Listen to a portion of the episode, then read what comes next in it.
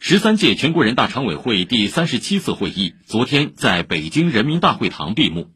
会议经表决，通过了新修订的《妇女权益保障法》《黄河保护法》新修订的畜牧法，决定免去陈文清的国家安全部部长职务，任命陈一新为国家安全部部长。国家主席习近平分别签署第一百二十二、一百二十三、一百二十四、一百二十五号主席令，栗战书委员长主持闭幕会。新修订的《妇女权益保障法》强调进一步完善预防和处置性骚扰、性侵害制度机制，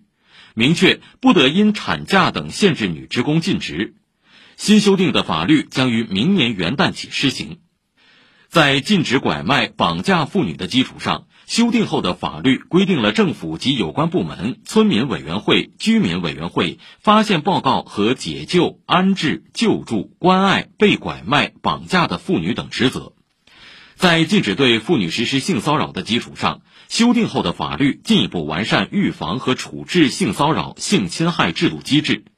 加强婚恋交友关系中的妇女权益保障，扩大人身安全保护令的适用范围。在完善劳动和社会保障权益方面，修订后的法律将就业性别歧视纳入劳动保障监察范围，